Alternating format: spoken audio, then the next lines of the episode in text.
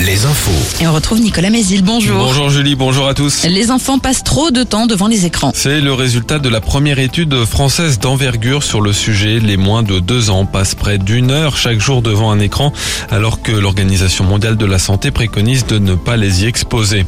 Le GIEC des Pays de la Loire publie ce matin un rapport qui recommande d'interdire la construction de méga bassines agricoles qui seraient remplies par pompage dans les nappes phréatiques. Ces retenues d'eau sont vivement contestées, notamment par les associations de défense de l'environnement. Plusieurs d'entre elles avaient d'ailleurs déposé un recours contre le projet de construction de 16 bassines en Deux-Sèvres et en Charente-Maritime principalement. Recours rejeté hier par le tribunal administratif de Poitiers. Une enquête pour meurtre ouverte à Angers après la découverte d'un corps calciné lundi matin près du parc de l'Arboretum. La victime est un jeune homme de 20 ans. Il était sans domicile fixe et sous curatelle. Sa disparition avait été signalée le 30 mars. Ses proches n'avaient plus de nouvelles depuis le 27.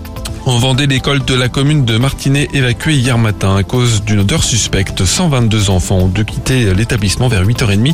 Ils ont été conduits par leurs enseignants dans un parc à proximité. Après une levée de doute effectuée par les pompiers, les élèves ont pu regagner leur classe. La direction du centre hospitalier de La Roche-sur-Yon cherche la solution aux difficultés pour se garer. Un nouveau parking de 400 places va être créé pour une ouverture prévue en mai 2024.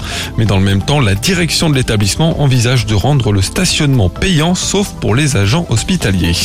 À la veille de la 12e journée de mobilisation contre la réforme des retraites, la SNCF a publié ses prévisions de trafic. Comptez demain sur 4 TGV sur 5, 3 TER sur 5 et 1 intercité sur 5. Dans les airs, l'aviation civile demande l'annulation de 20% des vols à l'aéroport de Nantes. Les 536 000 lycéens qui ont passé les épreuves de spécialité du bac le mois dernier connaîtront leurs notes aujourd'hui. Des notes importantes car elles sont prises en compte cette année pour la première fois dans les dossier Parcoursup. Le foot à 100 jours de la Coupe du Monde, les Françaises décrochent une victoire contre les championnes olympiques en titre.